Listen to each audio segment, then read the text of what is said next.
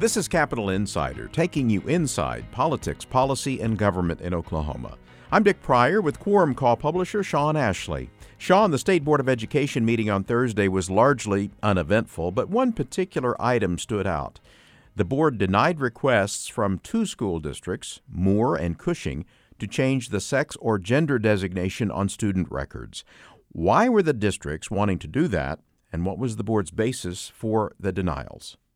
The districts were responding to specific students' requests to change the designation on their records and were based on court orders the students had obtained.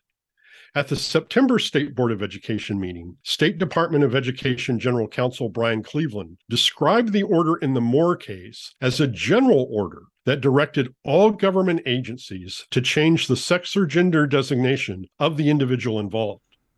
It was at the September meeting that the state board adopted an emergency rule that was later signed by Governor Kevin Stitt that prohibits local school districts from changing students' sex or gender identification on student records without state board approval. As a result, the Moore and Cushing districts submitted their requests that were acted on Thursday. And as you mentioned, the board denied those requests. The Joint Committee on State Tribal Relations, made up of state legislators, has disapproved gaming compacts Governor Kevin Stitt reached with two Native American tribes in 2020. Why did the Joint Committee review those compacts? The compacts were the subject of one of the lawsuits filed in 2020 by Senate President Pro Tem Greg Treat and House Speaker Charles McCall. The lawsuit challenged the validity of the compacts because they contained provisions outside the model compact under which other tribes operate their casinos. The court ruled in 2021 the compacts could not take effect without the Joint Committee's approval because of their unique provisions. That was the first reason. In September of this year, more than two years after the court's ruling, Stitt and the leaders of the two tribes asked the Joint Committee to approve the compacts, which resulted in Wednesday's meeting. So, why did the committee disapprove the compacts? There seemed to be several reasons. There was a process question. Stitt submitted the compacts to the U.S. Department of Interior, which must approve all state tribal gaming agreements in 2020 without the Joint Committee's review. Senate co chair Brent Howard and Senate Minority Leader Kay Floyd expressed concern about the compacts receiving approval from the Interior Department before the Joint Committee's review. One of the unique elements of the compacts is that it allows the two tribes to operate casinos outside of their historic land areas, one in Oklahoma County and another in Logan County. And that seemed to be a concern for several members, particularly House Majority Floor Leader John Echols. Interim studies are continuing at the Capitol, including one that is examining weakening of child labor laws, as has been done in a couple of other states. Iowa and Arkansas have new laws that make it easier for businesses to hire teenagers under the age of 16. Now, there are no such laws being considered in Oklahoma, so why are they studying this?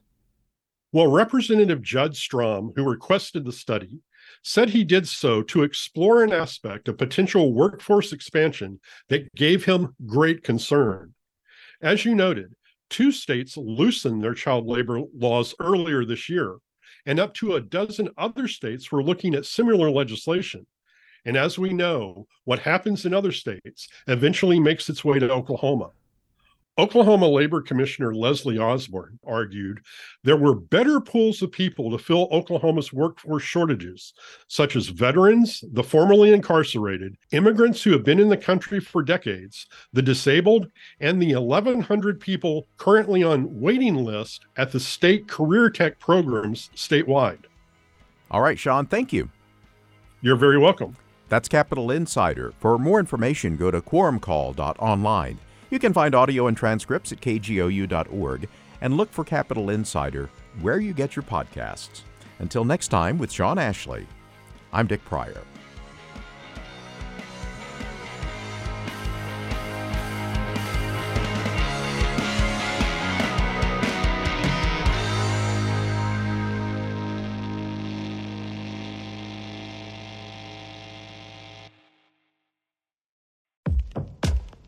This is my voice. It can tell you a lot about me, and I'm not changing it for anyone.